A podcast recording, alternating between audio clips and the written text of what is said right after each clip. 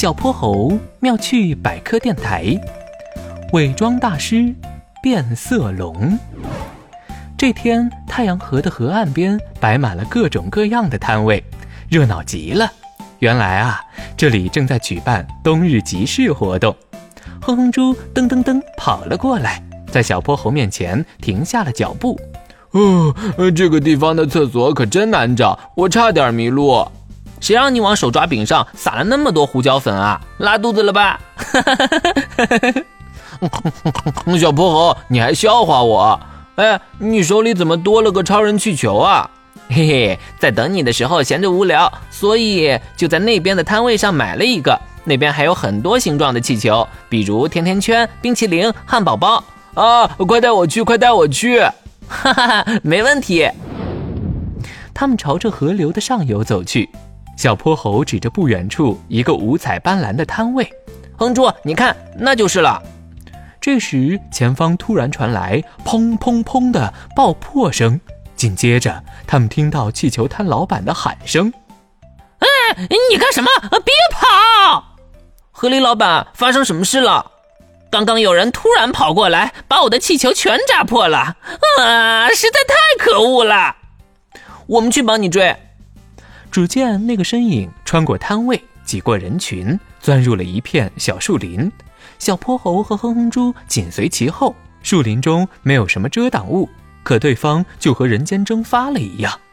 奇怪，刚刚明明看到他逃到这里的，怎么一下子不见了？小泼猴用手指绕着头上的那绺小卷毛，回忆着刚刚的背影。有办法了，哼猪，你那样东西借我一下。算了，我看咱们是找不到了，还是回去吧。是啊，小泼猴和哼哼猪佯装要离开，随后小泼猴猛地转身，往空中撒了大量的胡椒粉。一个身影从树林中现形，他剧烈的咳嗽着，身体也跟着颤动起来。变色龙，果然是你。你和你的名字一样，善于随着环境的变化改变自己身体的颜色来隐藏自己，也因为这个奇特的本领，被称为自然界中的伪装大师。小泼猴，你真聪明，想到了这个办法。变色龙，你为什么要扎破河狸老板的气球？我凭什么告诉你们？不说的话，哼住，上胡椒粉。哎哎，别别别，我说。还不是因为他卖完东西后总要扔下很多垃圾，把这么美丽的风景都给破坏了。我只不过小小的惩罚他一下。他乱扔垃圾，你可以告诉负责环保的浣熊大叔，而不应该偷偷动手。这样一来，原本没错的你不也变有错了吗？你你说的对。之后，浣熊大叔带着变色龙和小泼猴他们来到了河狸老板面前。河狸老板。扎破气球的人，我们已经抓到了。谢谢，谢谢！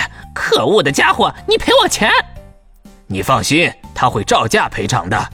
不过，不过什么？小泼猴指了指摊位下的垃圾。